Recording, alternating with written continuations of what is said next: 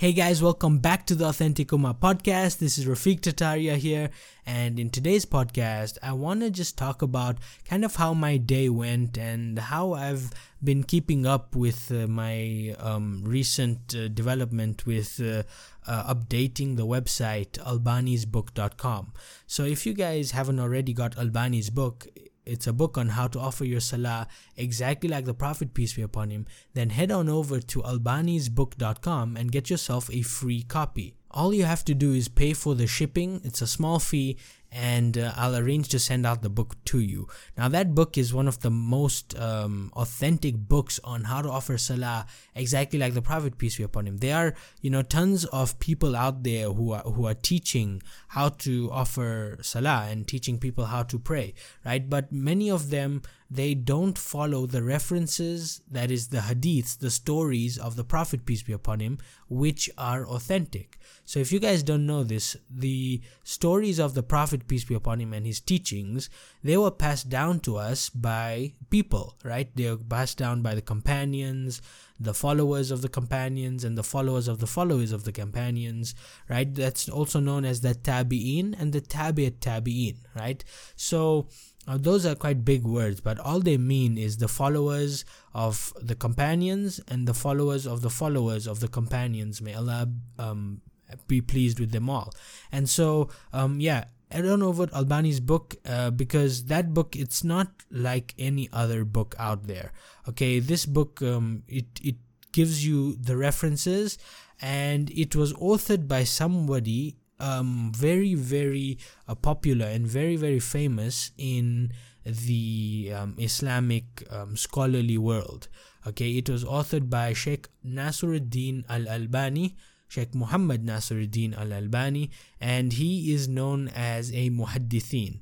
And a muhaddithin is basically someone who studies the stories of the Prophet, peace be upon him, like as a living. Okay, so you know he authoring this book he's coming from a background he's coming from a background of you know studying the prophet's life peace be upon him and just digging through uh, the different hadiths and hadith just means stories right? So you know it's authored by someone who literally uh, every day he works into the stories of the Prophet peace be upon him, and it's quite unanimously agreed by the Muslim people, by the Muslim Ummah, that he is um, a very a very good scholar because some of his works include uh, going into hadith books and classifying them. So, for example, we know of Sahih Bukhari. That's basically that's basically considered the most authentic book um, on after after the Quran. And then the second one is Sahih Muslim, right? Those two books are considered the most authentic books uh, after the Quran. And then obviously you have other hadith collections. And so what Albani did was that he would go through these collections, these other books besides these two books, and he would classify each of those hadiths. Because you know, hadiths are basically stories of the Prophet, and basically people had combined them together into collections. And so because they did that, um, you know some are correct and some are not correct right some are fabricated some have a weak chain of narration others have a good strong chain of narration and so what albani does for a living uh, what he did for a living, may Allah have mercy on his soul, is that um, he would go through these and look at the people who have narrated that hadith. So, for example, um, if people are standing in a line, okay, and you've got 10 people in a line, right? So what albani would do right this is just like a kind of a simile is that he would look at each of those people in the line right? Um, this is like it's a communication line okay? So the person at the front of the line should give the same message as the guy at the back of the line. No no sorry. The guy at the back of the line should give the same message as the guy at the front of the line Okay, and in the case of Islam, it's the Prophet, peace be upon him, in the front, and then at the back is where you have uh, his companions, his narrators, um, and basically people who who recite. Um, who, who narrate these hadiths to us and so that's something uh, which albani did he basically made sure that uh, you know each one of those people in that line is is a good person and he's not a guy who will lie or he's not a guy who's got poor memory right? And so yeah this book it's authored by him. And so recently just today only i've been making updates to the website so that it's easier for you guys to you know get the book. And so all you need to do is fill up your shipping address let me know where to send the book and uh, inshallah i'll send one out right away very soon. And then inshallah you will be receiving it in the in the mail um, anytime soon from then okay? And another thing is that on the website you also have the chance to get the um, the supplications in Albani's book. Now that book has got many supplications, and so I got an Arabic voiceover artist to kind of go through each of those supplications and say them out loud. And and he sent me the audio and i've got the audio files. And so you have an opportunity on that website to also get the um, supplications in arabic and those arabic supplications makes it so much easier to memorize uh, the supplications. Because as we know we don't only learn from reading we also need to listen to it.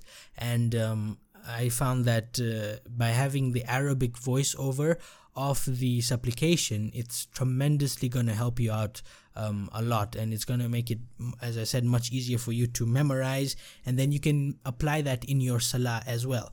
And so I highly recommend go to albanisbook.com, go and grab yourself a copy um, of Albani's book. I'll ship it out to you. But today, when I was making the updates on that website, you know, there's so many little things which I needed to do.